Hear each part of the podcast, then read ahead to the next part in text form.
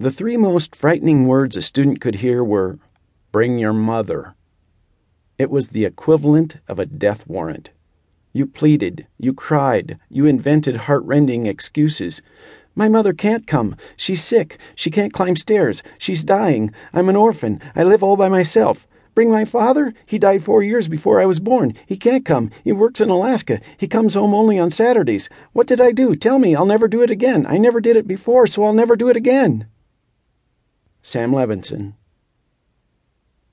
The school system has a way of turning nice, middle class conformists into raging wackos. No one is immune. One moment you'll be routinely filling out your request for an order request form, and the next moment you'll be trying to eat the chalk tray.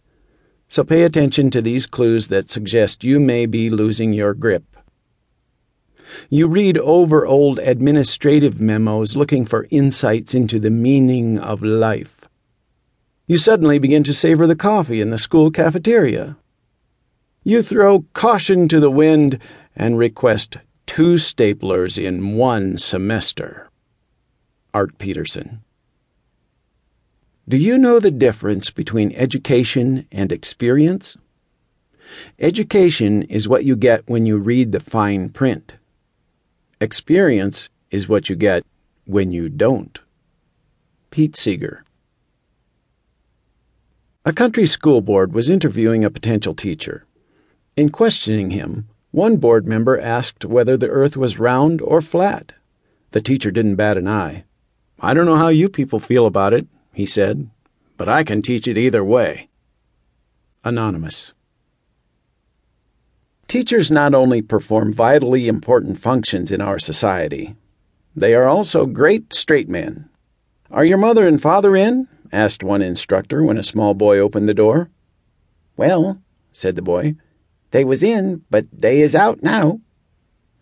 They was in, they is out, said the shocked teacher. Where is your grammar? Oh, said the boy, she's upstairs taking a bath. Steve Allen. Every day during summer school, the children tried a different kind of meat, and their teacher asked them to identify it. On a particular day, deer meat was served.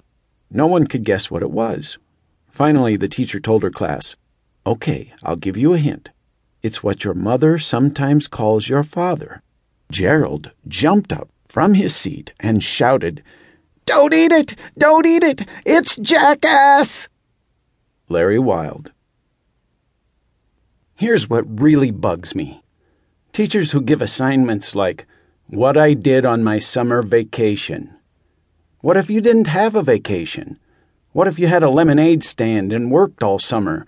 And what if you only made four bucks and some change, and the lemons and sugar and cardboard for the stand cost much more than you made, plus $2.60 for a broken punch bowl? Would I want to write about this horrible experience? I don't think so. Jane Wagner. On the first day of college, the dean addressed the new students explaining some of the campus rules. The female dormitory will be out of bounds for all male students, and the male dormitory out of bounds to the female students. Anybody caught breaking this rule will be fined $50 the first time.